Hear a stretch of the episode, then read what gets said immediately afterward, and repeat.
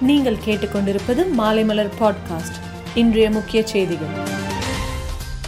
தமிழக முன்னாள் முதலமைச்சர் அண்ணா பிறந்தநாளை ஒட்டி நல்லெண்ண அடிப்படையில் எழுநூறு ஆயுள் கைதிகளை விடுதலை செய்கிறது தமிழக அரசு. மேலும் கற்பழிப்பு தீவிரவாதம் சாதி மத மோதலில் ஈடுபட்டவர்கள் விடுவிக்கப்பட மாட்டார்கள் என தெரிவிக்கப்பட்டுள்ளது. ஆந்திரா கர்நாடகா மகாராஷ்டிரா உள்ளிட்ட மாநிலங்களில் இருந்து நேற்று முப்பது லாரிகளாக இருந்த தக்காளி வரத்து இன்று நாற்பத்தி ஐந்து லாரிகளாக உயர்ந்துள்ளது. தக்காளியின் வரத்து மேலும் அதிகரிப்பது மூலம் அதன் விலை மேலும் குறைய வாய்ப்புள்ளதாக கோயம்பேடு சந்தை வியாபாரிகள் தெரிவித்துள்ளனர். தெரிவித்துள்ளனர். புதுச்சேரியில் நூறு சதவீதம் கொரோனா தடுப்பூசி எட்டப்படவில்லை.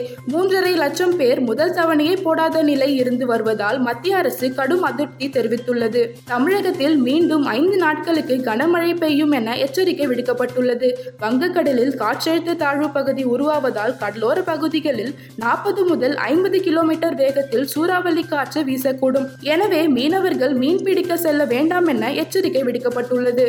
நூறு நாள் வேலை திட்டத்துக்கு மத்திய தொழிலாளர் அமைச்சர் அமைச்சகத்தின் வல்லுநர் குழு பரிந்துரை செய்துள்ள ரூபாய் முன்னூத்தி எண்பத்தி மூணு ஊதியத்தை மத்திய அரசு வழங்குமாறு தமிழக காங்கிரஸ் கட்சி தலைவர் கே எஸ் அழகிரி வலியுறுத்தியுள்ளார்.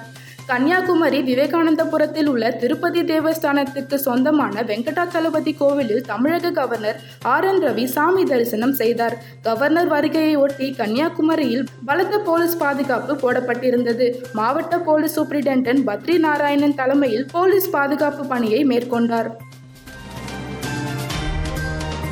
மேலும் செய்திகளுக்கு மாலைமலர் டாட் காமை பாருங்கள்.